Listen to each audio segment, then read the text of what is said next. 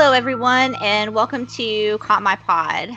I am your host, Sarah Knightley, and I'm joined today by my returning guest, Josh. Welcome back, Josh. Hey, Sarah, how are you? I'm good. It's so good to have you back on the show. You were missed last week.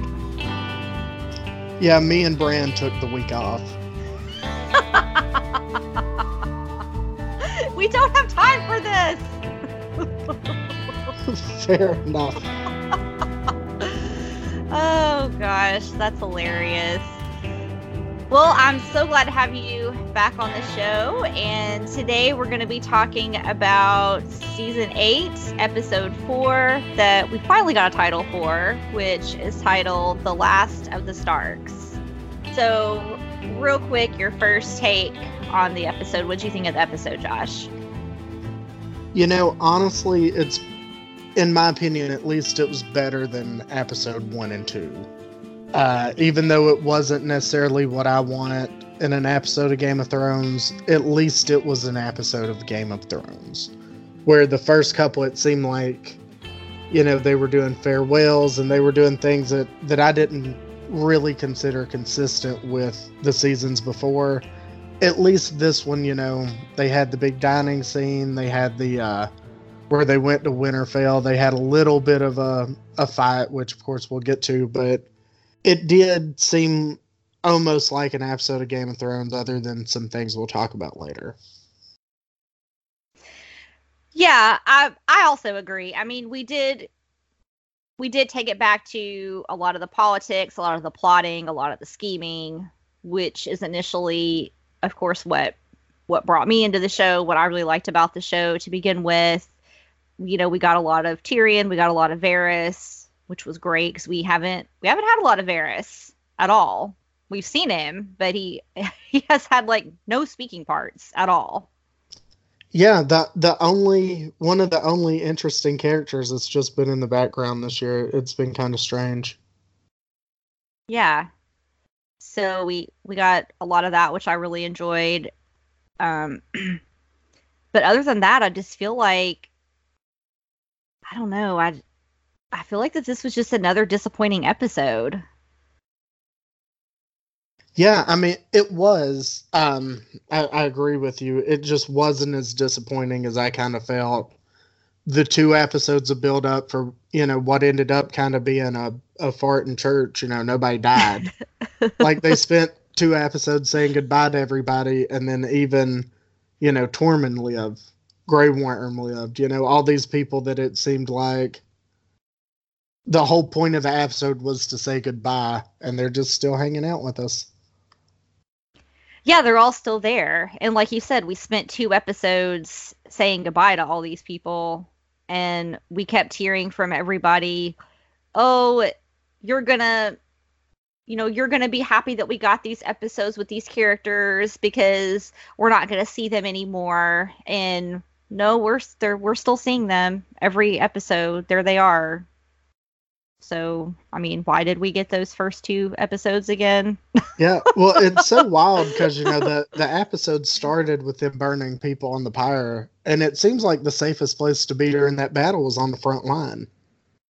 You know, they ran into Grey Worm, they ran into you know everybody, and all those guys are like, man, that that was a tough battle. You know, that dog had half an ear ripped off. But there he was. Yeah alive and in one piece and not a White Walker. And shipped off. Can't can't even stay with Jon. Right. Shipped off with Tormund. Yeah, Jon didn't even like give him a pat on the head. It was just like, eh. Yeah, the the guy who has sex with bears, by the way. You know, he's like, yeah, that'll be a good guy to take care of my. Yeah, that'll be a good guy to take care of my animal. Yeah. oh God, I didn't even think about that. Thank you for that visual. So this episode was written by the Double D's and it was directed by David Nutter. And I was trying to find um how do you know how long yeah okay it was 78 minutes that's how long this was so what like an hour and a, wasn't it like right at an hour and a half i guess if you if you count like the previously on and the right the yeah show and all that that they do yeah uh, right right around an hour and a half, and it looks like I think the last two are right around this time as well. Yeah, I think that's that's about right for the run times. And what did we think the central theme was? I said I thought the central theme was Destiny. Do you agree with that? Yeah, yeah, Destiny's a uh, Destiny's a great way to put it. Um, I, I kind of put it just because of what's going on, kind of with the same people that like Game of Thrones. You know, they're in the end game. You know, the these last two episodes are what we've built up to, and then you know after those two episodes, who knows what's going to happen. So Destiny end game, I, I kind of think those are both good ways to look at it. Yeah, I feel like that all of our characters are kind of their stories are definitely now merging all together. You know, we've already we've dealt with the Night King, so he's taken off the board. That's no longer an issue. And Jon has now found out who he is. He's now told his sisters who he is, so they're going to have to contend with that. So Jon has a destiny that he has to fulfill. Obviously, Cersei is trying to fulfill what she believes is her destiny. Dany is trying to fulfill what she believes her is her destiny. So I just feel like all of our main characters are are on the same path. Well, you know, it's interesting that you say it that way because I feel like you're right about Jon, you're right about Daenerys, but you know, the destiny for Cersei going back to the the old witch that told her, you know, your kids are going to die and you're going to die. So hers right. is more about running away from destiny, where the other two are are kind of you know meeting it head on. Yeah, that's a good way to look at it. I've never looked at it like that, but but you are right. She has she's always tried to kill Tyrion. She's always tagged him as the one that was trying to kill her, which I know the show didn't really touch on, didn't add that into the prophecy that she heard from from Maggie the Frog or the Woods Witch, whatever you want to call her. It was mainly just about her children dying. But yeah, but that's that's an interesting way to put it. You're exactly right. We could do a whole podcast just on Cersei. Yeah. that's the thing. After this show is over, we could still do hours and hours on each character, which, of course, that's the reason we like the show because exactly. up until very recently, all the characters were written very well. Yes, and I mean, I still kind of think that Cersei is written well. She might be the only one that is right. Yeah, written well. yeah, her and then. uh you know, Pat disagreed with me last week, but I think her and the Hound are, yeah. are about the two. Are the two consistent? I agree. Yeah. So is the show? I know we've put the the show is not meeting our expectations so far. Did this did this change your viewpoint? Or are you sticking to the show still isn't really meeting your expectations? Well, I I think that the expectations of the showrunners and my expectations of what a good show is at this point are are so wildly opposite. You know, they're they're at twelve o'clock. I'm at six o'clock. Um, that I'm I'm just kind of trying to enjoy the ride at this point. I, I'm hoping that interesting things happen, but you know, after we get Arya flying through the air to stab the Night King, when the you know, at least to me, that was never built up. Uh, you know, at this point, I'm I'm almost over even trying to predict what's going to happen next because because God only knows. I agree with that statement. I tried to keep my expectations low going into this because I was kind of prepared to be disappointed. On the one hand, I feel like people's expectations were astronomically high. And I think that a lot of people are getting upset with the show simply because their predictions aren't coming true and they've diverged so far now from from a lot of theories and, and a lot of things and i think that that's why people are, are getting upset.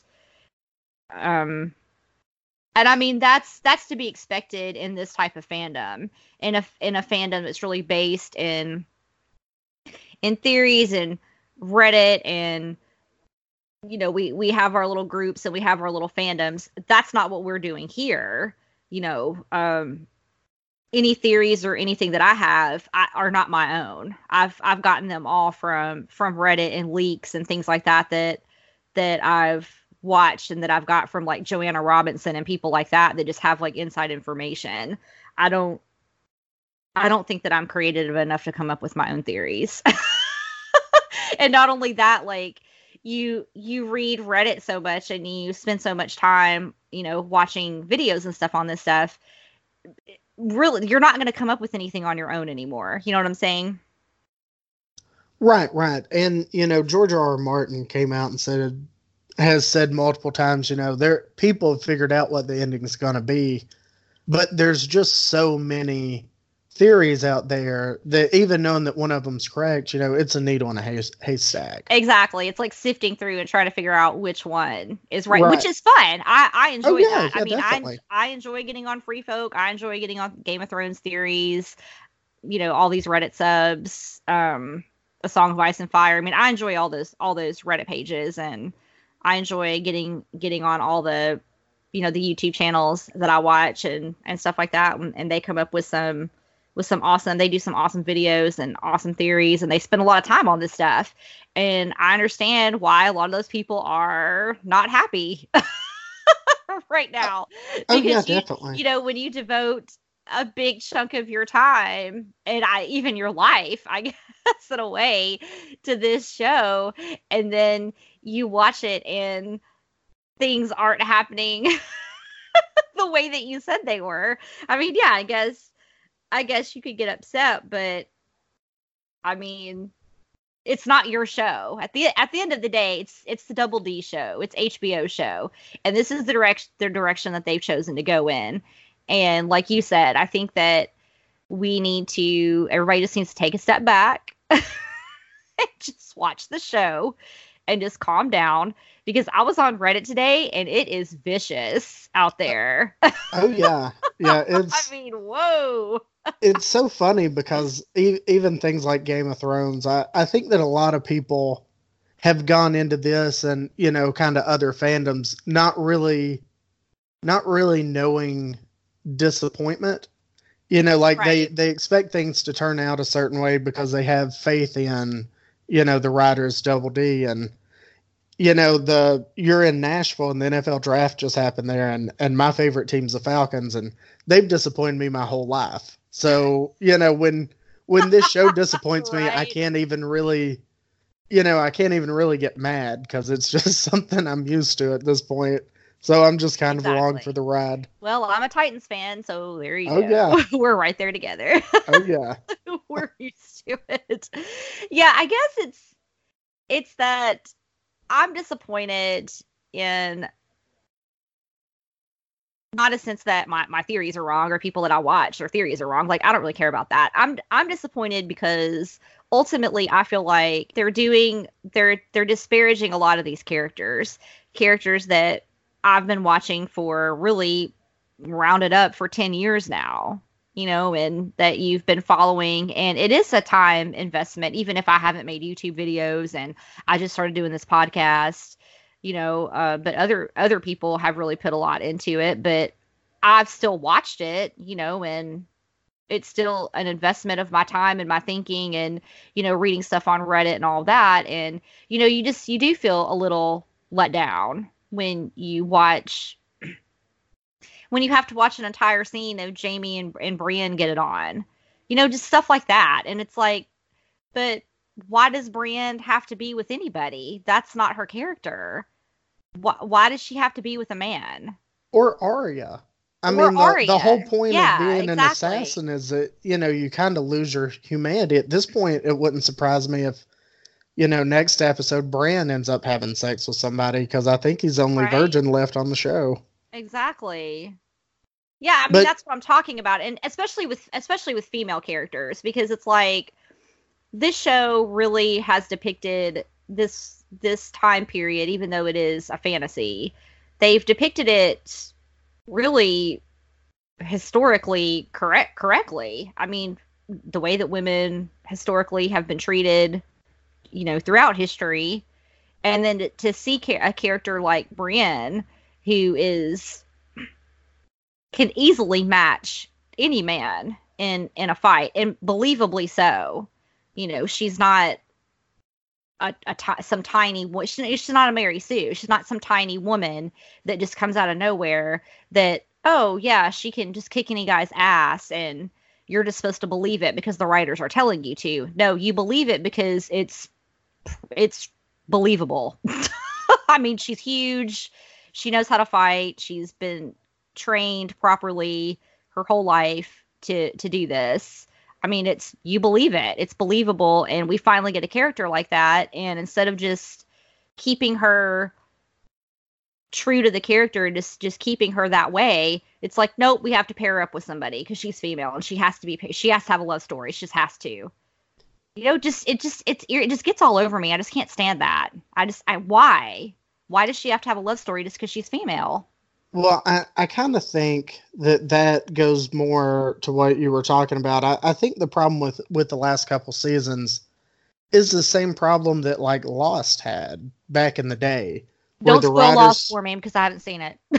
Okay, no no problem. But but Don't what I'll say out. is the the farther into it you go, uh, the the creators of Lost got really uh, criticized because they would listen to people, you know, on the internet and change the show based on that. And I think, you know, this show.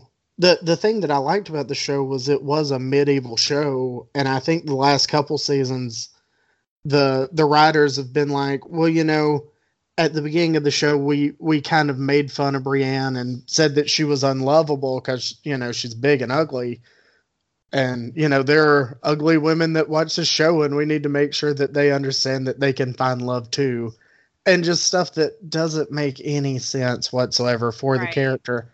Mm-hmm. And like her crying at the end. I mean i get it. You know we we've all kind of been there. But on the other hand why is she there? Why is that on the show?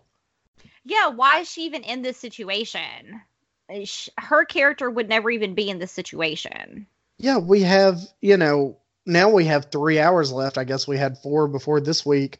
Why are we spending any time playing Never Have I Ever? You know, Exactly. and Jaime getting, you know, Jaime having sex with her because for all intents and purposes, her arc ended in episode two when she became a knight. Like at this point, exactly. send her off, give her, you know, make her over something or kill her. But Well, we the only time we should've- forward. Right, exactly. And the only time we should have seen her after that scene, if you want to, which I don't have a problem keeping her alive for Sansa, but that should have been the only reason that she should have been kept alive, was just to protect Sansa, right? So just continuously show her in scenes with Sansa because that's ultimately she's sworn her sword to Sansa, so that's what she's here for.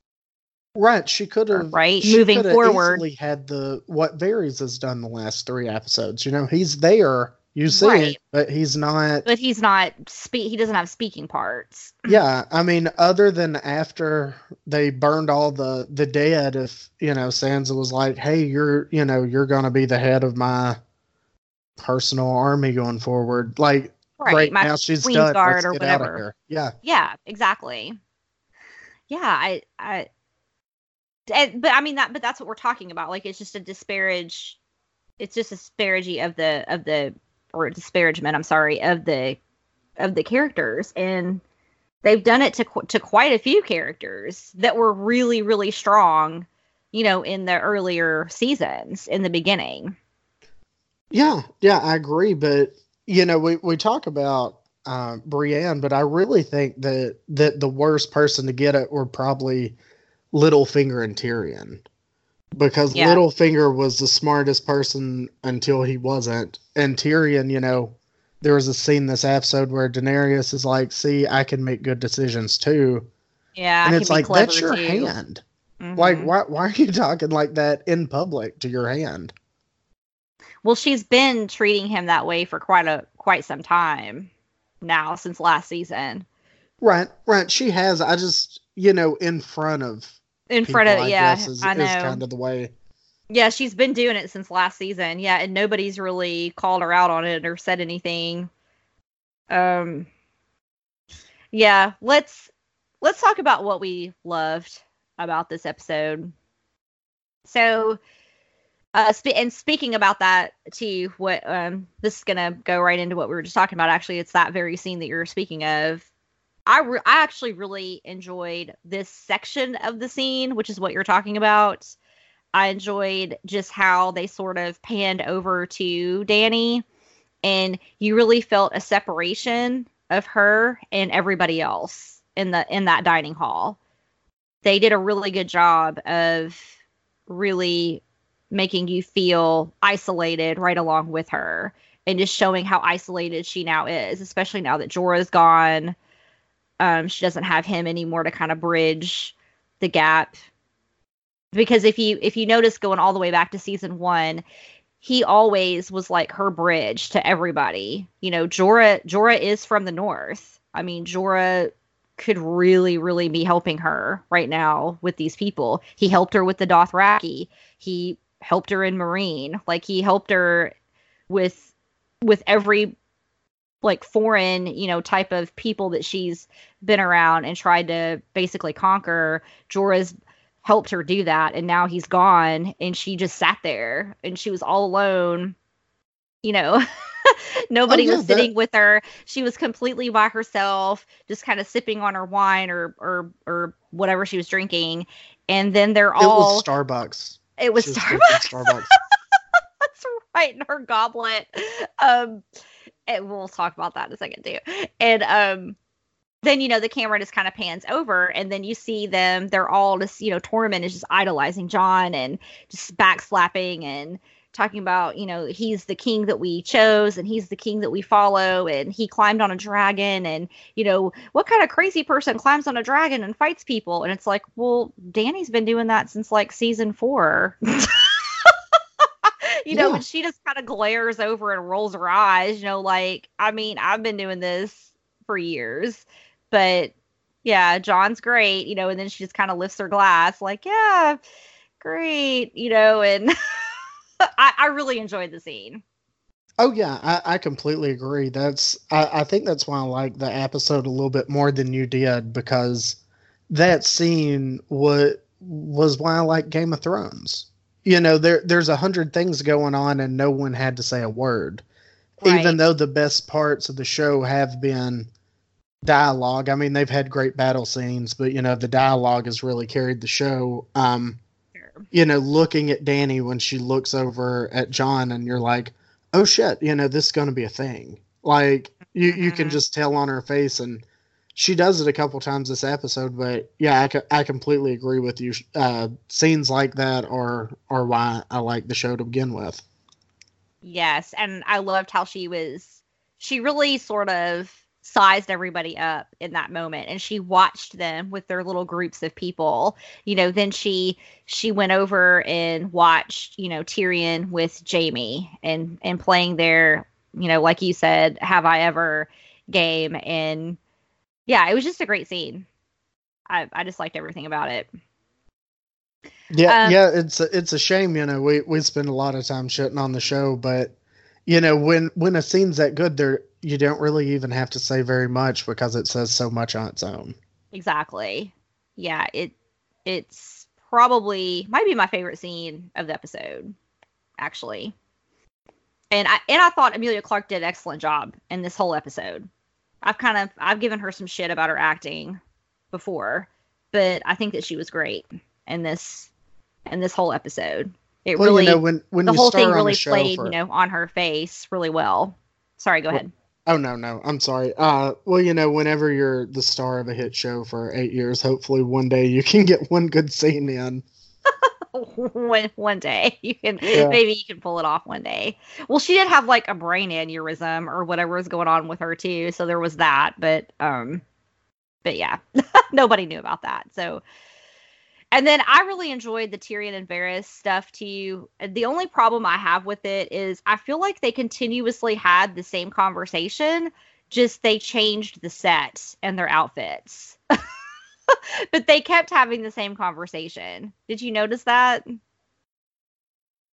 Yeah, I mean, you know, it's kind of strange because I, I understand that most people, you know, at least for this season, I've watched both the the episode back to back to get ready for this show, and um, You know, it seems like Tyrion and Varys right now, they're just saying things that we've all been saying online. You know, it's it's good that it's in the show, but on the other Yeah. hand, they're just having the same conversation that, you know, the fans have been having for for 10 years. So it, it was a good scene and I enjoy whenever they talk, but you know that they didn't add anything that that we didn't know. You know, they're like, hey, maybe Jon's a better way to go about this. And, you know, on one hand, Jon is, but on the other, my God, can we give this guy a title that he's actually okay with?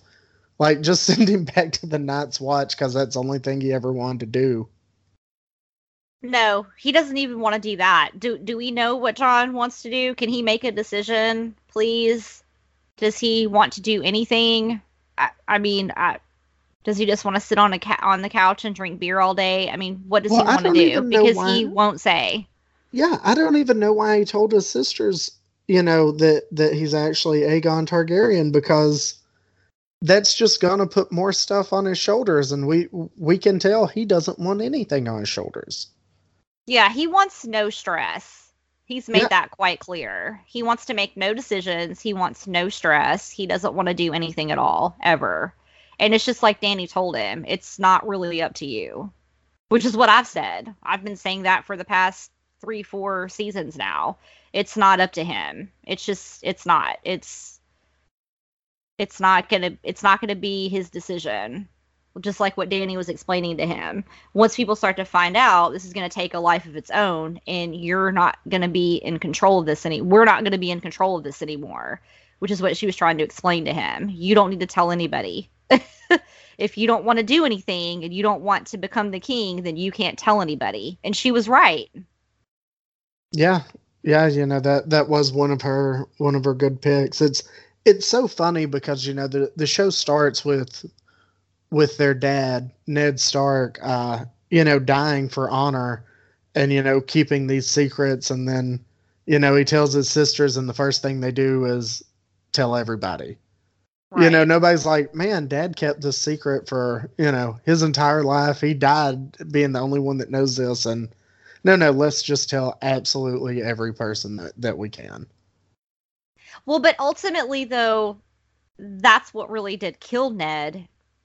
Not to mention all the PTSD he suffered from it all. It basically destroyed him, if you think about it. That, oh, yeah. And I'm not, not saying it's right or wrong, Ned. but the, the way that they talk about Ned, you know, they're the, the my daddy, you know, like my dad was this great, honorable man. Uh, and then just to kind of do the exact opposite of what he did immediately. It wasn't even like, you know, Tyrion was in a room with Sansa and Sansa was like, hey, you know, I, I, I found this out. I have the secret. No, no, she's just telling every person she can because she hates Dany. Well, I don't think that she's telling every person that she can. She I think that she has a plan. I'm hoping that the girls have a plan and that they their plan is to oust Cersei and Dany, obviously, and to, and to get Jon on the throne, which makes sense because that's ultimately who should be there. Right, the one person that that seemingly wants nothing to do with it. I mean, Correct. you're right, but he he doesn't he doesn't want to be there. I'd love to see a show where he's just on. I'd love to see a, a show set after where he's just miserable. You know, he pretty much They- is they keep now. trying he to always ask- is. ask him questions and he's just like, uh, you know, D- Dany, we take this one. Like, I don't want to do this. well, that's just kind of what Tyrion suggested is why don't we just marry them? And then Varys is like, because she'll just bend him to her will and he's weak. It'll it'll be like she'll ultimately be the queen anyway. Which fine. I mean, why not just do that? And then that's when of course Tyrion brings up the fact that well, did northerners typically marry their aunts? I mean how comfortable would Jon be with that? Right. Well, you know, up to this point, it seems like Jon, and I guess Daenerys is the same way, but, you know, Jon's whole kind of MO is hey, I know the Night's Watch has never fought for somebody before, but, you know, we have to fight for Winterfell. and I know that you know the Night's Watch has never been a part of this, but I'm going to be you know the the king of the North and and this that and the other. So if there was anyone that could kind of you know change the status quo, it, it kind of seems like that's Jon. As far as making the North independent, well, marrying his aunt in this case. You know, there there's Yeah, been a a I million mean- things that nobody's wanted to do, but then whenever Jon does it, everybody's somehow cool with it. right? And not only that, but it would it's it's a marriage of convenience, obviously, you know. And she could stay in Dragonstone, or she could stay in the capital, and then he could stay in Winterfell. They don't have to live together. Right. I mean, you don't have to be in the same. You don't even have to be in the same, you know, castle if you don't want to be. Take your pick.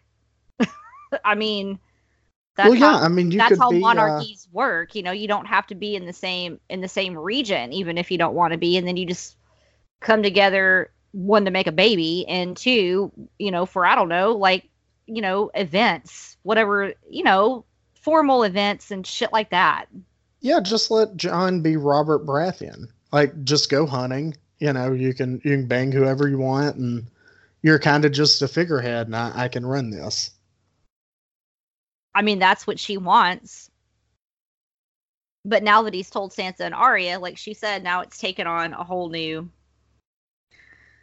Right. a, whole- a whole new life is happening now. So I mean probably what's going to happen is the girls have a plan.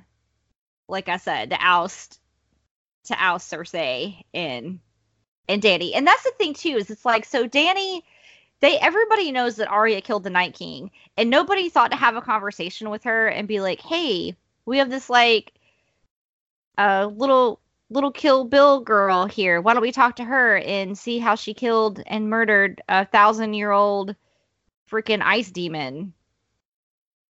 Yeah, you'd think that, you know, they would try to put her over the army or, or something, you know, other than people going, oh, yeah, Arya kind of won the battle. You know, she got out of there.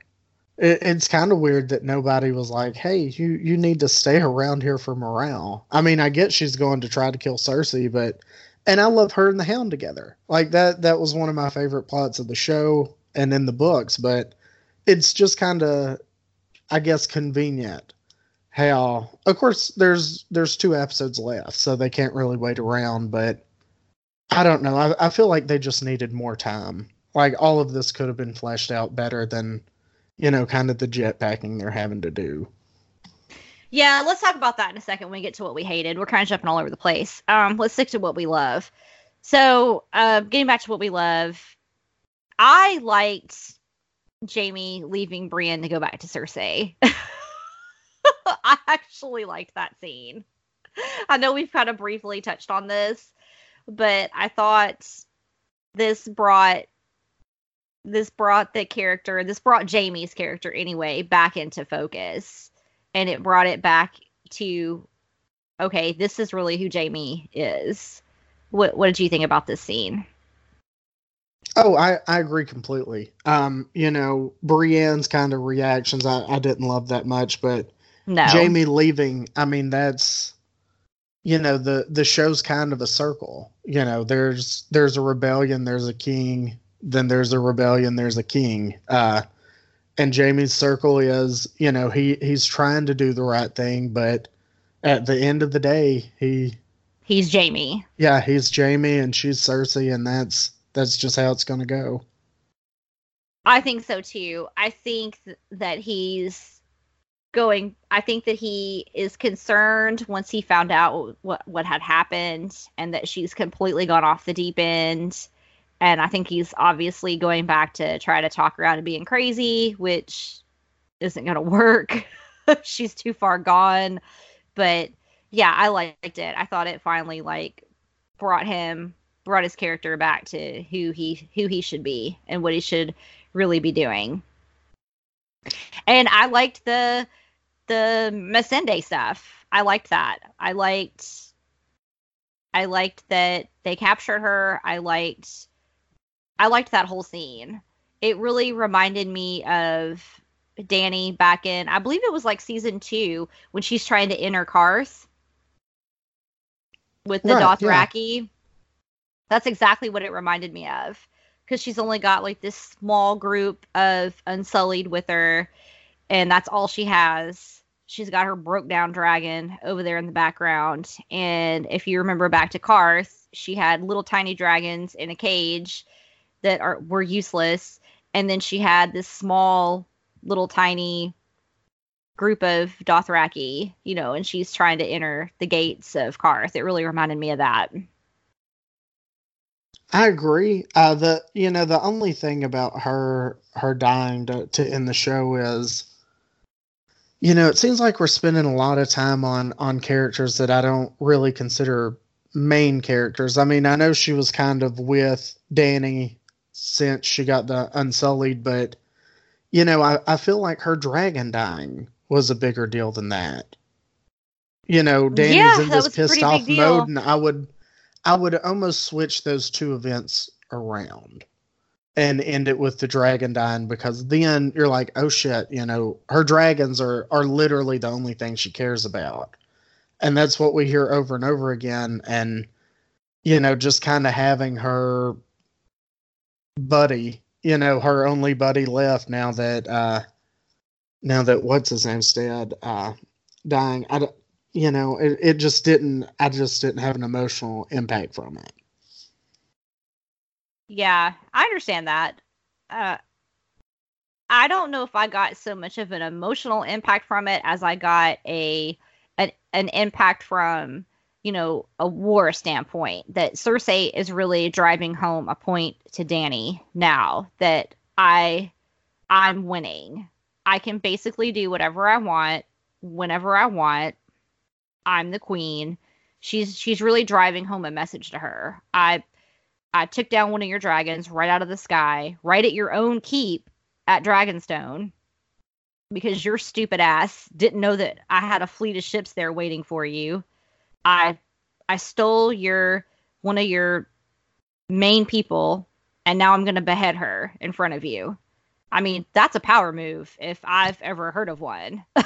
Oh yeah, I mean honestly, you know, if I was Cersei, if I was Cersei, I would have had you know the the dead dragon's head at the gates.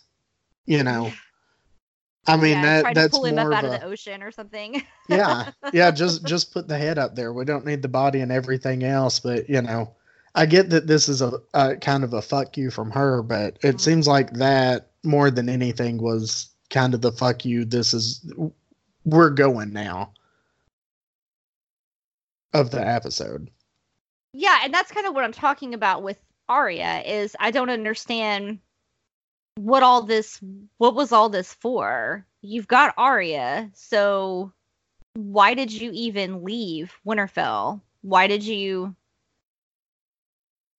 why did you leave Winterfell to go to Dragonstone? And then we immediately go from Dragonstone immediately to King's Landing to, to try to do what again? You've got like two Unsullied with you and Tyrion. Well, Uh, what are you doing in your broke down dragon that can't do anything because of the scorpions?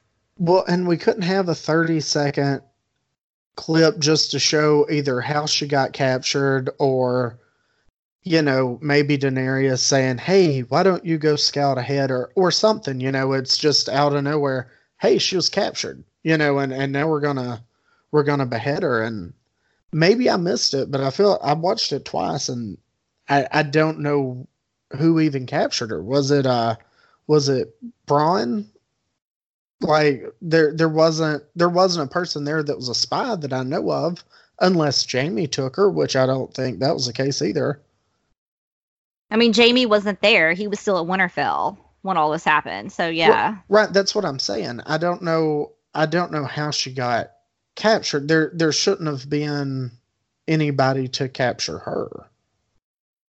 Yeah, and that was the problem throughout the episode. Um, I have that down on my notes under what do we, what did we hate? All the off-camera plots. So one of them was what what you're talking about, Missandei getting captured. We didn't get to see that. Another one was Jon telling the sisters who he is, and then uh, another one was Sansa telling Tyrion who Jon is. We didn't get to see any of that. Like really pivotal, important conversations. Well, and conversations that any season up till now would have been like the episode nine. You know, this is the big thing, and Ten's going to deal with the fallout. Uh, yeah, th- there were a couple big ones that, but they're just, you know, they're just racing to the end. We we just got to live with it, I guess. Yeah, a lot of off off camera stuff is going to continue to happen. Let's talk about jetpacking since we're already to what do we hate? So, this hasn't really bothered me in the past too much, but it's really bothering me this season. We had a lot of this happening. We had Euron was just ping ponging and time traveling everywhere. What what the hell was going on? I mean, one minute he's right there in King's Landing, and the very next second he's at Dragonstone killing dragons and kidnapping Missandei. And then he's right back in King's Landing. Wait, did did he kidnap her? Was it was that said I on mean, the show? I mean, we don't know. We don't know who did it, but I mean, he was there. He's the one that shot Rhaegal out of the sky, so he was there at the ambush. Yeah, I mean, I, I, I agree with you too. I mean, you got to think the first couple seasons of the show, just going to you know to Castle Black to the Wall from Winterfell was a was a half season event, and now yeah, they're they're just ping ponging everywhere, and you know, honestly, knowing that there's only a few episodes left, I, I kind of forgive it more than I did the first time it happened because the first time the the quote unquote jetpacking happened, it was stark. You know, they're they're all fighting, and then um, I think Podrick left and came back a trip that should have took forever. You know, within a span yeah. of five or ten minutes, and that was really jarring. But now, you know, kind of like the rest of the episode, I'm.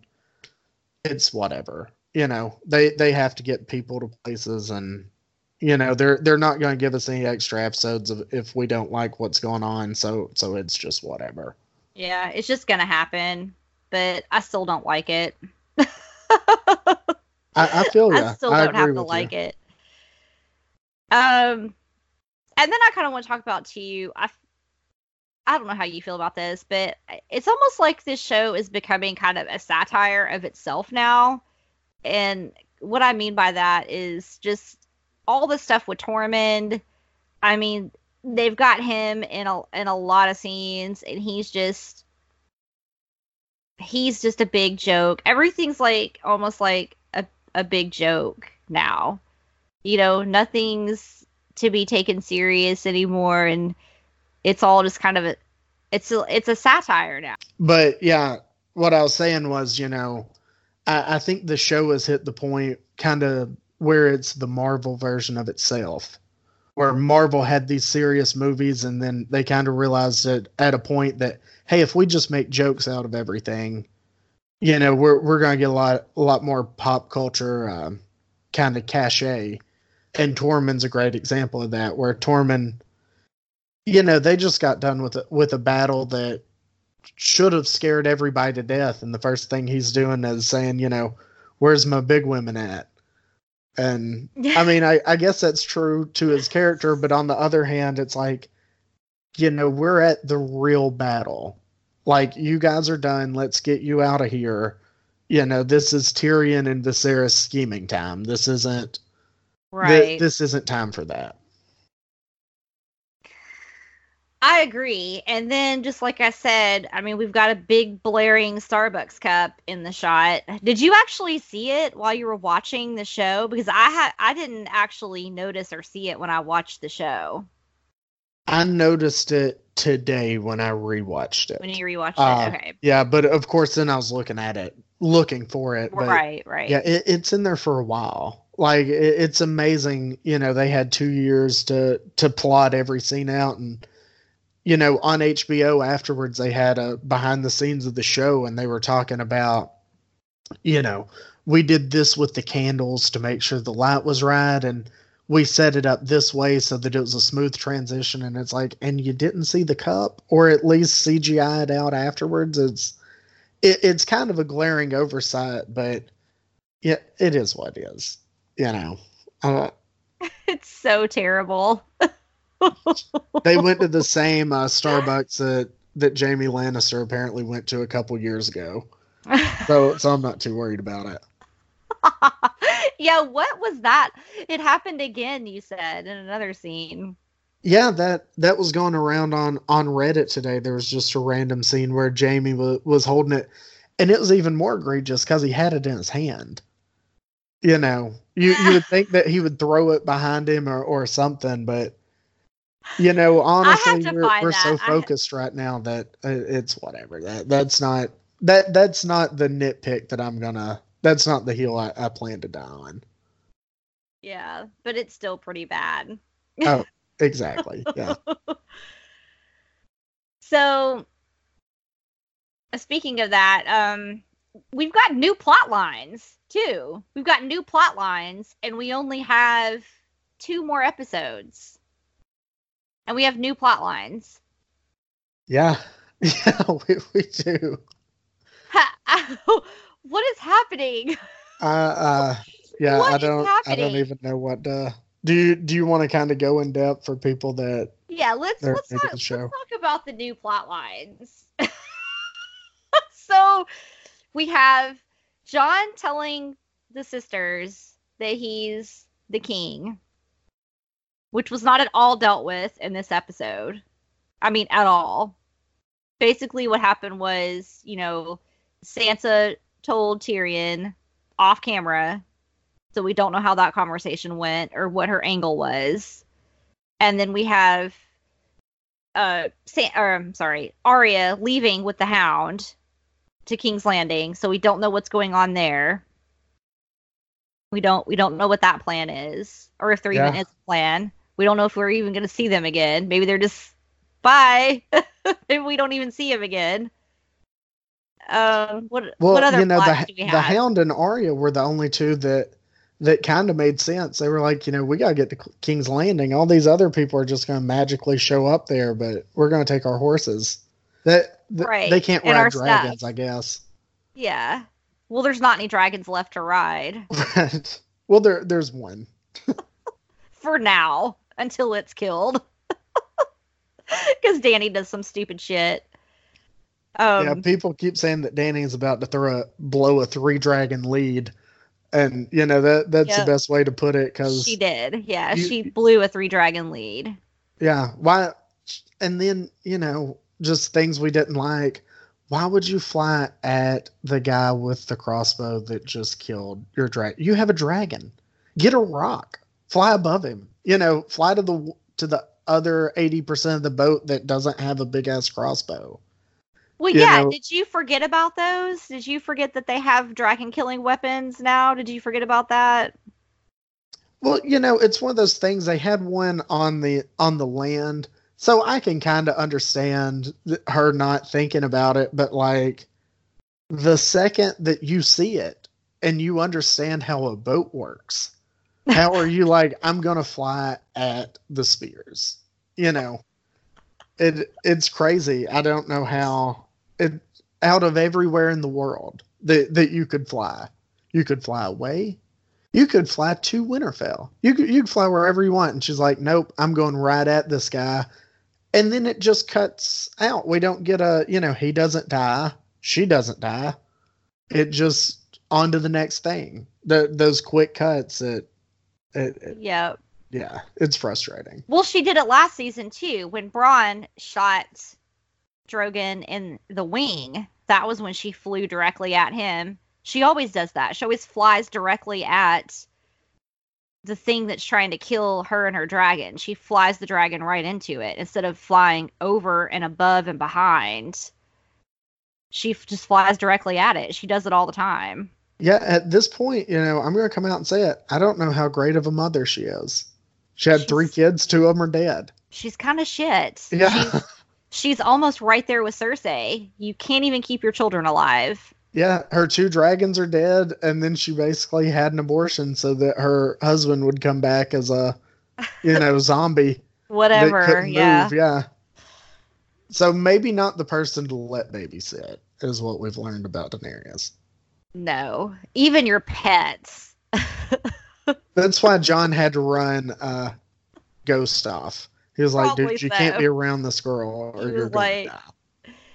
You and my new girlfriend. Mm-mm. yeah, you're going to get eaten if we keep you around these dragons. She's going to kill you in some horrible way. I've got to get you out of here. She's like the Cersei of the animal kingdom. She's just wiping out populations left and right. Yeah, she does not need a pet sit. No. Not even don't even let her walk your dog. Yeah, uh Yeah, it, the the off-camera stuff, the dragons are useless stuff. And can we just talk about how terrible Jon is now? Speaking of Jon, he's just the worst character on the show now, or is it just me? Jon's in his feelings, man. He's walking around in all black. I'm I'm expecting him to put on some guy liner at some point. You know, we talked Jon about it earlier. He doesn't want to do anything. You know, he's just he doesn't even want babies named after him. It's like, dude, this is your buddy. Your buddy's like, hey man. I'm going to name my kid after after you, and he's like, don't know about that one, Chief. I know, hope it's a girl then. Seems like a lot of effort for me to have somebody named after me. yeah, is Jon now like a 17 year old boy? What's happened? he does not want to do anything. You know, just they would doesn't. almost. They Do we need to check? Do we need to check his room and like flip his mattress and find out what's really going on in there? Yeah, he. You know, if you ever go back to the old episodes when he was on the wall, he had he had a bunch of My Chemical Romance posters and. You know, taking back Sunday. That was that was his inspirations for for being a leader. Stabbing westward. Yeah,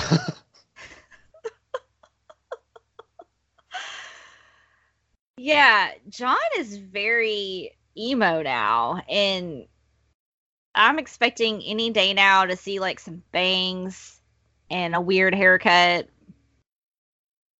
Yeah. He's gonna do the the Natalie Dormer after she left Game of Thrones, where she had like one side shaved and the other laid over. He's gonna Yeah. get some gauges. You know.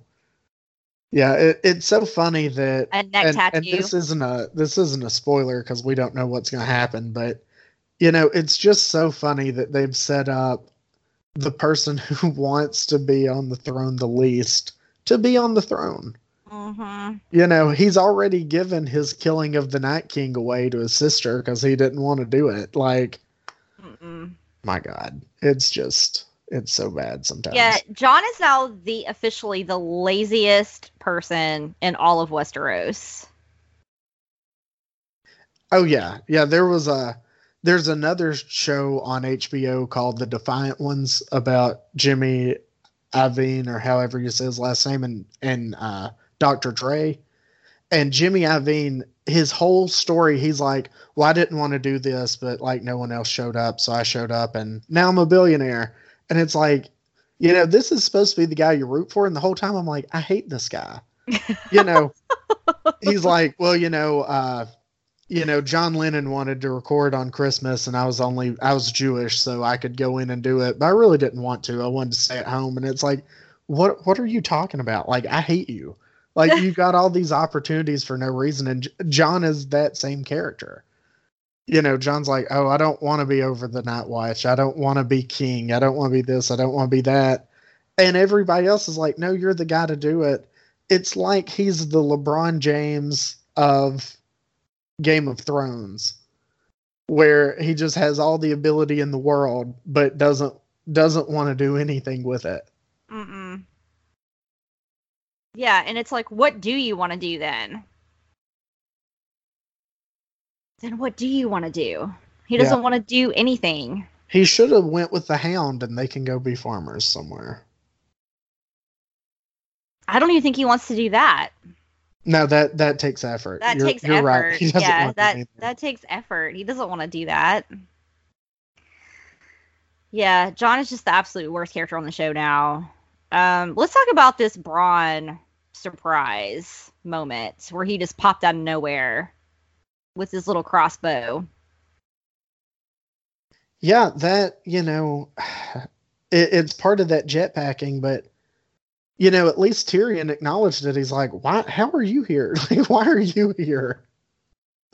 Yeah, uh, which at least that's more than, you know, no one else even even seems to notice. Like, holy shit! The first time I went to the wall, I I aged like three years because it was such a long journey. But now we're you know at King's Landing five minutes after we left Westeros or you know we left uh the north it it's just right. wild but at least you know you have Bronn in the things we didn't like at least they had a classic game of thrones scene you know they That's were all true. negotiating and, and things like that even though he was kind of the worst surprise in the world yeah and it was really classic Bronn i mean it did and i got into a bunch of arguments today on Reddit about this, and this was true to Bronn's character, the way that he was acting, the things that he was saying.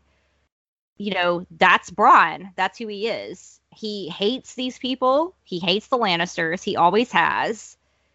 You know, make no mistake about it. He is not friends with Tyrion. He's not friends with Jaime.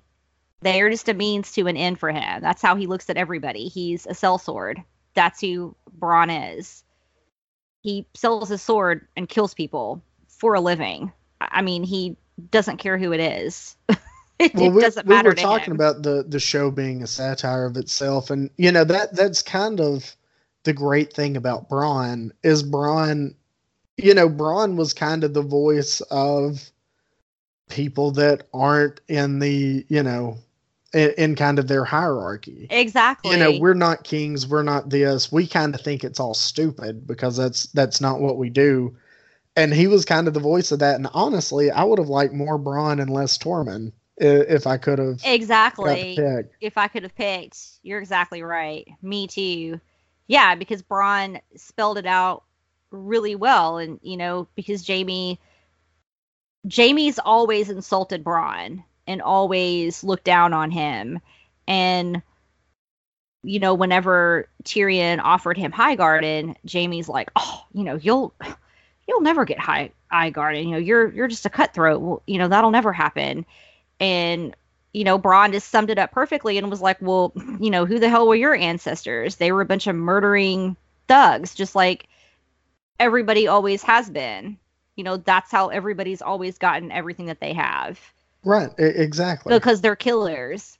Because, you know, your ancestors were killers and I'm a killer and I'm going to take what I can get, you know, and then just like he said, and then my grandsons will be, you know, shitting it and pissing it away, just like you are.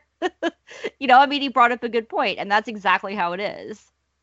Oh yeah, and you know, his, like we said, his, his surprise was, was kind of unexpected, but he did it was good for him to come in and kind of remind everybody what's at stake. You know, everybody's having this party, everybody's having fun, but Bronn's like, no, no, listen, there's still one fight left, and I'm to make sure that I win no matter what.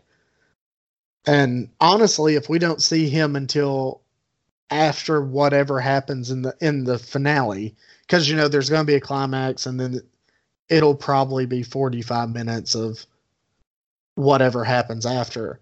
That's the next time we should see Bronn. Bronn shouldn't show up for a fight. He shouldn't do shit until it's already decided, and then he shows up to remind whoever, "Hey, you told me this. Like it's time to pay it off."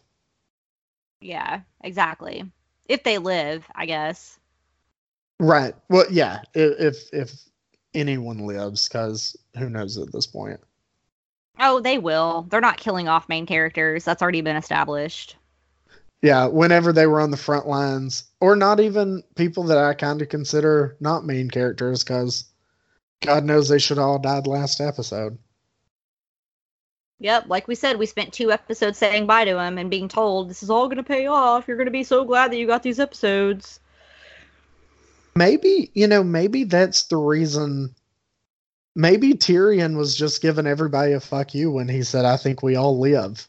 yeah, he pretty much summed it up, didn't he? Yeah, he predicted it. Yeah, they all lived. They all lived, and the crazy thing is, afterwards, he, you know, he wasn't like, "Holy shit balls, we're all alive." you know, I kind of just yeah. said that to keep morale up, but maybe that's why. well, maybe that's why, and and we can go into the next thing, which which I brought up, which was the ending. Maybe that's why Tyrion just walked up to a wall full of archers that you know want him dead with Cersei, and she's just like, yeah, let's not kill him because he still has that plot armor for at least plot one armor. episode. Yeah, I mean the main characters just aren't gonna die, so yeah. it's it's not gonna happen. So don't don't expect that to happen. Well, and if they do, it may be an event. Um, again, we don't know what's happening, so I'm not going to consider this a spoiler. But if King's Landing, you know, goes up in flames, we're going to lose nine. You know, we'll lose nine main characters that way. But we have to give, you know, Dany's best friend the end of the third to last episode to get her head chopped off. Dany's best friend. Uh, Melly. Oh yeah, yeah, yeah, yeah. Missandei. Yeah, yeah. Yeah, the the girl who basically has the same name as the Red Woman for no reason. I know. I know all these like close to the same names: Bronn, Bran.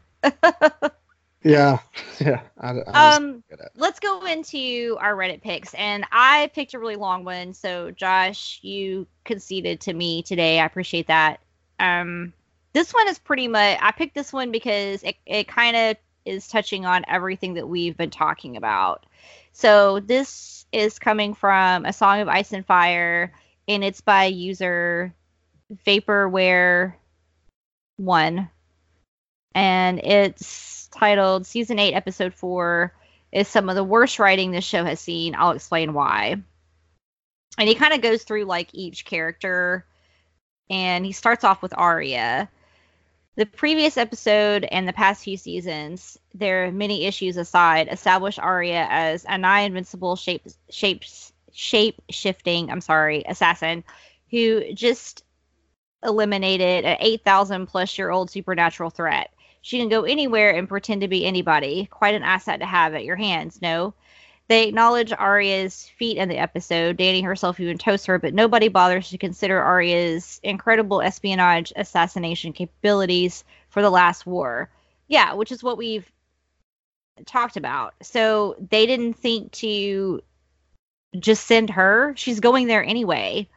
So if you look at the timeline of all this that happened, Arya's on her way to King's Landing, and then Dany also goes to Dragonstone her dragon gets shot out of the sky and killed. Missandei gets taken uh, captive, prisoner, and then Dany immediately goes with a small troop of Unsullied and Tyrion to King's Landing with another dragon in tow. Yeah. I, it just makes no strategic sense at all. Well, and you know, we've been no talking sense. about um, we've been talking about Sansa and Daenerys and, and Tyrion kind of being these smart people. Tyrion didn't even bring it up. Like you would think if no. there was one person that was like, "Hey, hey guys, we, we actually yeah. have a big asset here," because you can even overlook Daenerys because she doesn't really like the Starks. You know, there there's a there's definitely a friction there, and you could see even Sansa being like, "Well, this is my sister. I don't want to, you know, send her to assassinate Cersei or anything."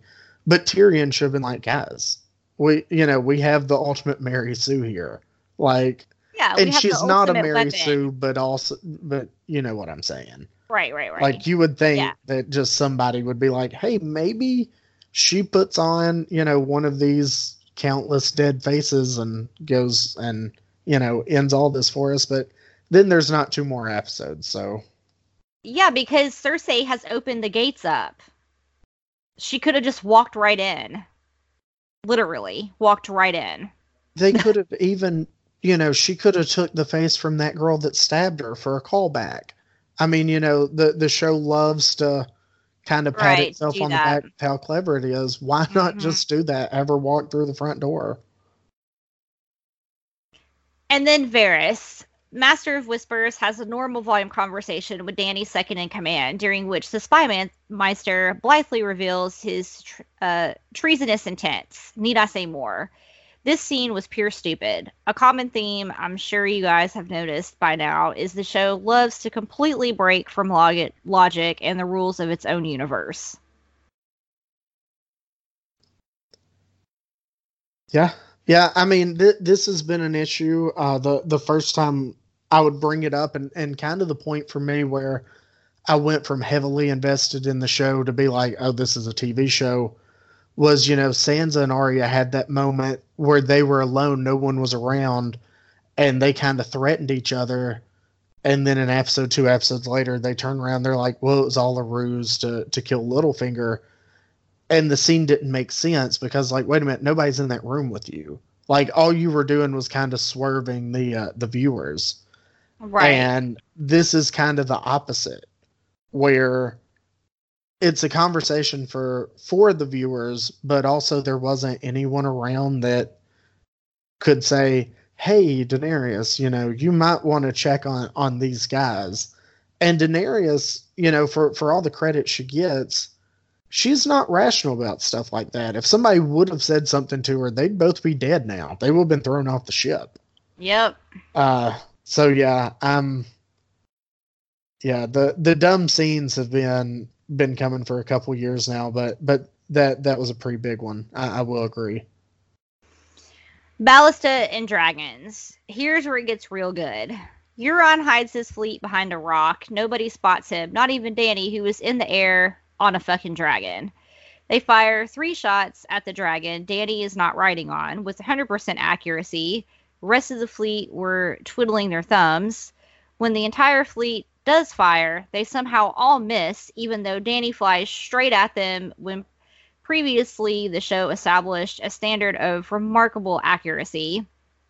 Euron then fires upon Dany's fleet, and the bolts tear the ships apart as if they were fired from railguns, as depicted in the scene. They are literally stronger than cannonballs. This is important because it utterly neutralizes the threat of dragons. In the same way the White Walkers were subverted, dragons are now made a complete non threat. It doesn't matter if she has 10 dragons, they cannot possibly live in a battle with these ballistas anywhere. Everywhere, I'm sorry. But somehow they will, and I expect Drogon to do a lot of damage next episode and dodge a lot of bolts. The problem isn't that they killed a dragon, the problem is how it was accomplished. Yeah, I mean, yeah it's they sum it up perfectly in this. I mean, now you've you've neutralized the dragons to the point where they're completely useless. The the the dragons are useless. Like she can't she can't fly Drogon anymore. But like he said, she will. She'll use him next week and burn King's Landing to the ground, I'm assuming. Uh, but how? Because we just saw all those scorpions that Cersei has everywhere, all over the freaking city. Well, and that's you know you bring up a great point, um, and I didn't I didn't notice it on either of the watch throughs. Did she, does she have them all over the city? Yes, she has Did them she have them up on the? Yes. Did she have them? Okay, Yes. okay. Well then, yeah. Why? On every mean- single turret, on every single turret, she has a scorpion on every single one lined up. At this point, I mean, other than Drogon, you know, picking up rocks from really high up and dropping them, yeah, there there shouldn't be a way that. Yeah, because God knows she she has no strategy. No one on Game of Thrones has a strategy except for Mm-mm. Cersei. You Mhm. know, their their strategy is, oh, there's an army of the dead. Well, let's put people outside where we can just meet them, and even though we have a castle, do you Yeah. know the point of a castle? and dragons. Do you understand how a siege works? Yeah. You do know that you go inside of the castle, right? you go inside, not outside. yeah. Yeah, I just I, I don't get it. it's Let's But, talk about the negotiation scene that he that this person brings up. The negotiation scene. Missandei dead, not the problem. The problem with this scene is that Cersei doesn't just blow them away when she could, and it's a big fucking problem, which is what you talked about. The dragon in the distance is not a threat, a previously established in this very episode. They have scores of the same ballista at their disposal, possibly more than shown on screen, and tons of archers. Drogon is a complete non threat, and there is no logical way he could even get close enough to breathe fire on them. The real kicker is that Qyburn openly tells Tyrion that Dany's slash dragon is vulnerable. It's perfectly in character realistic for Cersei to kill them all right where they're standing. She has the entire command chain of her hated enemies right in front of her, and their only defense, the dragon, has been made useless by the physics defying ballista. They even go on to establish Cersei's cruelty, evilness with the Missandei execution. But killing her mortal enemies when they have presented themselves in front of her so foolishly is too much. This is a woman who blew up the Sept of Baelor, killing thousands of innocents. Ethics are not a hangup for her. The logical explanation for why Cersei doesn't want to kill them is that she desires a more poetic showdown. It's the result of incredible hubris and is the equivalent of a, mono- a monologuing villain trope. Plausible? Maybe, sure. But is it good? A Song of Ice and Fire quality writing? Not really. And yeah, I mean, and this was exactly the same thing that they did with the Night King. They just turned him into this tropey kind of villain that smirked a bunch in the last episode and walked around slow and you know there was really no you know he wasn't in a hurry to really do anything and that's the same thing that they're doing with Cersei. Yeah, I mean at, at this point she's she's a James Bond villain. You know, she has she has them tied to the table. She's got the saw running super slow so that they can get out of it and she's just giving everybody her this is why I'm smarter than you speech, but you know, I I don't I can understand her not killing Daenerys. I I, I understand that maybe one percent, but it, at least I kind of get it. But her brother, that she's, you know, basically said over and over again, you know, if I I would love to kill you, I'd love for Bronn to kill you. You know, you just sent you just sent somebody to kill him, and you're letting him go up and say, "Well, I know you have a kid." Wait a minute, how do you? How does he know that you have a kid? If this is you know, if you're Euron right there, wait, do y'all have some weird, you know, brother sister magic or something? Because that should she should have shot him right there. It, it doesn't make sense that she didn't, and then been like, well, you know, he just says things. But yeah, I, I just don't get it. I, I really don't. Yeah, I mean, I understand what they were doing with the scene, like I said, because it's a it's a power move by Cersei, but I don't understand why Dany and Co were there. I mean, maybe Centurion, yeah, to negotiate for Missandei's release, but you're not there. You wouldn't be there. Yeah, I mean, it just. Dany should have this... stayed at Dragonstone. You you were already there. You were already right there at Dragonstone. That's where she should have stayed, right? That would have made more sense. Well, I think, and of course, we've been saying this the whole time, and it's not been right until now, or until hopefully now, but somebody's got to die, right? I mean, we're we're four ep- we're four of the six episodes in. Cersei has to die, or Daenerys. It somebody has to die right now. So I get them putting putting them together like that, but just from a logical standpoint, no, none of this makes sense at all.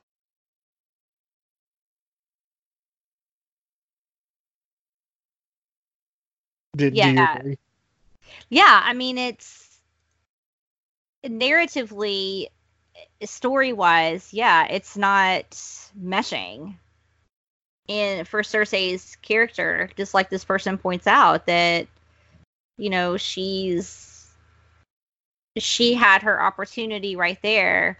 But then, I mean, it could be like Qyburn said, she has other plans for the Targaryen girl. So, you know, I, I just don't even know anymore what they're doing.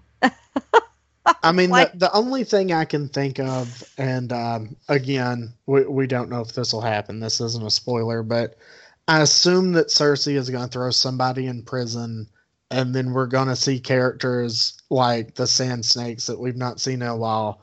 They're dead.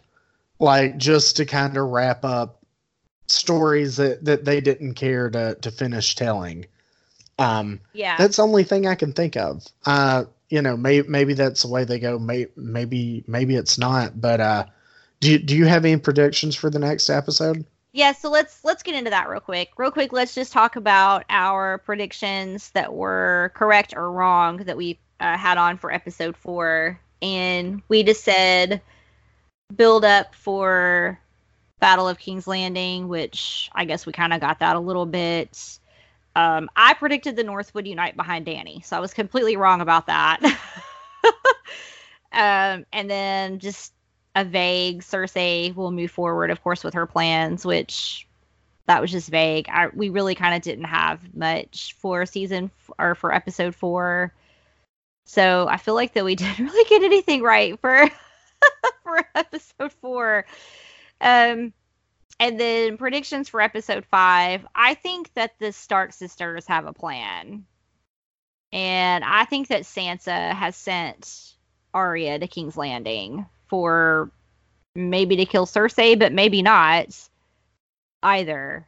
Uh, I I don't really know, but I think that they have a plan to put Jon on the throne now that they know. I think they have a plan to oust both Dany and Cersei.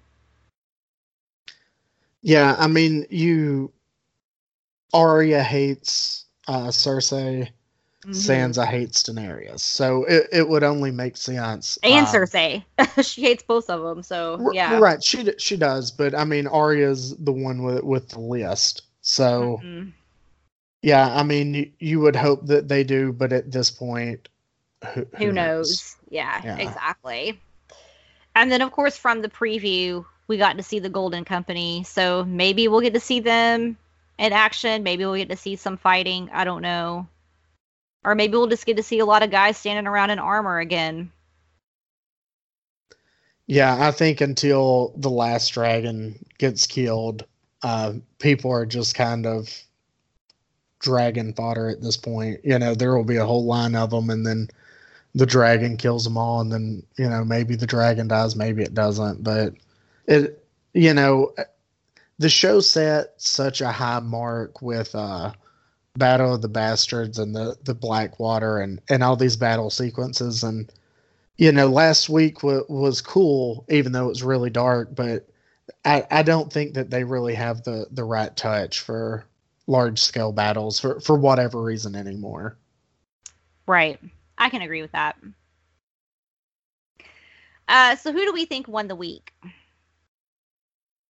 I mean, I, it has to be it has to be Cersei. You know, at Yeah, this point, yeah, at this point, she's the only one other than if you want to say Brienne because she actually got to have sex. Because she got So, laid, yeah. yeah. Yeah, and then Arya got to be like, uh, dude, that was a that was a hookup. I don't know what you're talking about. Yeah, she turned down Gendry. We didn't even talk about that. Yeah, Yeah. she she turned him down. Yeah, I think that she we, turned yeah, down uh. Christian Bale of the Veil. So She did. Christian Bale of the Veil. That's great. Oh, Gendry. Poor guy. So at the end of the episode too, we like to rate the episode. And we've decided to do a fun little thing on our show where we rate the episode based on something kind of comical or something that there was a lot of on the episode. And this time, eh, oh, and we rate one to seven for, of course, the seven kingdoms, the seven gods. So this time we decided to use how many unexpected Starbucks cups do you rate this episode, Josh? I I'm going with four. Um, and honestly, it's about as soft of a four as I can give it. Um, just because I, I think that the last three episodes disappointed me so much that this was at least a return to form and you know with only two episodes left honestly if they they kind of keep going the way that they've been going we might have an outcome that even if everybody doesn't agree with it they say it, you know, stays true to things compared to uh, whatever the fuck was going on at the beginning of the year or at the beginning of the season. Yeah. You were more generous than me. I gave it a three. So Yeah, I mean it I, I would I would almost three. go three point five. So Yeah. yeah, three three is pretty solid. yeah, I gave it a three.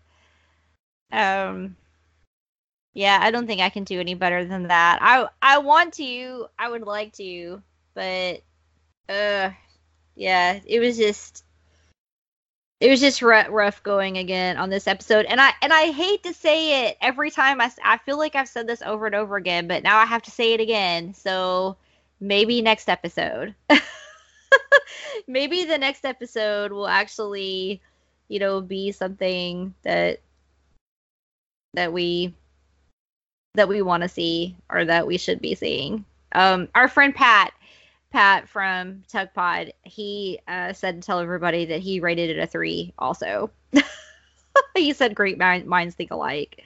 Yeah, I mean that's that that's pretty fair. I mean a, a three is about where it is. Of course, that's because I would give the last couple episodes a, one or a two. So Yeah, it, it's an improvement, but it's not. You know, still not where it actually needs to be or where we thought it would be. it, it's Uh, kind of like Jaime fucking Brienne of Tarth. It's like at least she's not your sister, but like, dude, do better. There's more options. Yeah, So uh, we agreed to talk about some some spoilers and some leaks and different things that we have heard throughout the week, Josh and I. So now is your chance, listeners. If you don't want to be spoiled, or if you don't want to hear our leaks that we have, to go ahead and tune out. You will be missed, and you can come back. We hope that you come back and listen to this segment of the podcast either after the episode airs. Um, next Sunday, or you can come back after the entire series if you'd like to listen to this section of the podcast. But I feel like I've given you enough time. And so now we're going to talk about some spoilers and leaks. Uh, what did you have, Josh? So uh, I think this might have been from from Deadspin for for anybody that cares to know where we got this from. Uh, they did kind of a uh, what's the best way to put it? A mishmash. The things that all the people who are predicting the end of the show kind of agree on. Uh, the first one is Daenerys captures Jaime and executes Varys before assaulting and easily taking King's Landing. Tyrion begs for mercy and when he's ignored, he frees Jaime. Um, yeah, that makes sense. You know, all of that Okay. that kind of makes sense to me. Do you do you have any any opinions on that, whether you like it or or dislike it? Yeah, so I'll just add that the leak that I have came from Joanna Robinson from um she's from Storm of Spoilers and then she's on another podcast as well, but I can't remember. Um and then she writes for Vanity Fair also. But anyway, um and the leak that she had and it's not just her, it's other people as well, but they had that Tyrion is actually going to be executed, which will be the last episode. And I guess uh, Dany isn't technically going to do it because she's not going to be there, but it's going to be kind of like a council will be set up and he'll be on trial for it. And it could potentially be this because we don't know what the trial, what like the trial or the crime is going to be that he's committed what they were saying before is it was going to be that Tyrion actually blows up King's Landing. But because you know there's all that wildfire that's stored under King's Landing, you know Right. that's, that Cersei still has, Right. which potentially could happen. You know, Cersei could do it, Tyrion could do it. I don't know at this point why Tyrion would do it though, because before the leak was based on the White Wall. So the leak kind of went like this: that Winterfell would fall, you know, to the Night King, and the Night King would then proceed south and would head to King's Landing. He would raise, you know, the dead, so his army, of course, would have grown. Cersei's plan would have failed, and uh, you know, she would have been the next target. So everybody would have retreated, you know, back to King's Landing, and then Tyrion would have blown it up to prevent you know the night king from like adding more people to his army which makes sense i mean i don't hate it and then of course the living would have wound up winning anyway and then tyrion would have tyrion would have murdered you know i mean how many people were in king's landing? Didn't they say like 10 million or some crazy amount of people right? Yeah, yeah, something wild like that. yeah. Um so he would have of course murdered all these people and then he would have been brought up on i guess war crimes for doing that and um would have he's but he's supposed to die and be executed. So either way it kind of sounds like that these leaks are kind of talking are leading up to tyrion's death would you agree with that Yeah, re- realistically, I, I kind of think since they didn't do it in the first episode, the Tyrion's death will be the end of the show. will be the end of the show yeah, i think it, so too it wouldn't stun me if that's literally Mhm. the last thing we see. Right. That's what the leaks are all saying. And I think that that part is correct. I think just the way that we're going to get there is not correct. you know what I'm saying? Obviously. Obviously, the White Walker thing isn't right. Obviously, the blowing up King's Landing thing for that reason, anyway, isn't right. But I mean, that could still happen. But no, I like this. I like Yeah, I and like that that kind I of goes into I don't the, know why. I'm sorry, I didn't mean to interrupt you, but Oh, I don't know why would Daenerys be capturing Jaime? Like, what has he done? Did it say?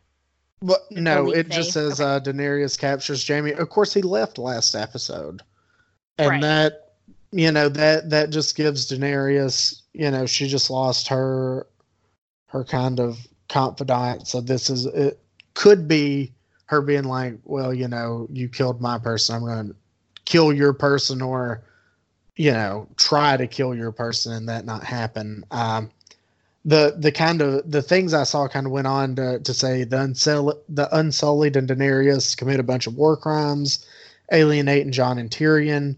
Tyrion's arrested by Daenerys and scheduled to be executed for freeing Jaime. There's some disagreement on, on exactly what happens, but a trial takes place in the Dragon Pit. So Yeah, see that. you know they filmed a lot of different. Allegedly, they filmed a lot of different things to throw people off the scent. So you know Yeah. it, it still could be a little bit of this, a little bit of that. exactly. Yeah, I think that's. But ultimately, there's going to be a trial in the Dragon Pit, and he's going to be executed. But I don't think that it has said how. I think they're assuming by Dragonfire, but I don't know. Well, you know that this goes on, and it says the Clegane Bowl that everybody's been talking about. Yeah. They finally fight each other and die. You know that that could be the trial. He could ask for a trial by combat, and they they actually get that to happen, and then after they both die, Oh, could be. You know, oh, they- they yeah, that still- is that. I like that. yeah. I mean, of course, people have been saying that for what five years now. Oh so, yeah, forever. Since Yeah. well, even longer than that, since the beginning, since the first season, since they kind of fought each other in front of King Robert. Oh yeah, and I mean that that was always a book thing. People that people Mhm. that read the books thought that would happen. Uh, so this goes on just two more bullet points, and and we'll talk about it. and Get out of here. Uh, Yep. Jaime fights and kills Euron, gets mortally wounded, dies alongside Cersei. Uh, Tyrion tries to convince Jon to turn against Daenerys. Jon confronts her for the war crimes, the sack on King's Landing, and when she justifies what she did, Jon kills her.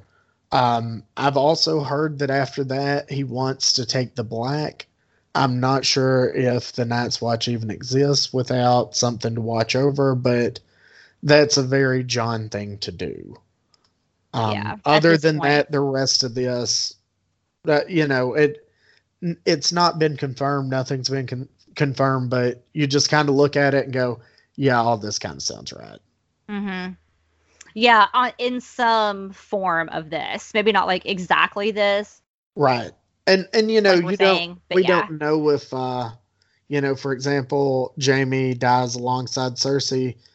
That that doesn't mean that Arya doesn't come in and kill her, you know, or mortally wounds her and they die together. You know, there's a lot of things it doesn't say, but just kind of the way that the the season's gone so far, no, none of this is really surprising to me. Mhm. Um, but you know, it's I like spoilers. You know, it, it's Me something too. because if you you can't spoil things that are done properly. Even you know, Avengers, the ending of that, I read that and went, "Oh my god. Don't god!" Tell me. Don't tell me because I haven't I seen won't. it yet. but you know, I read what happened and then I went, "Oh shit, I want to see that on the big screen." yeah. And that's kind of how I feel about all this, where it's like, yeah, I'm I'm fine with all of it. Um, let's just hope that they do it in a very cinematic way.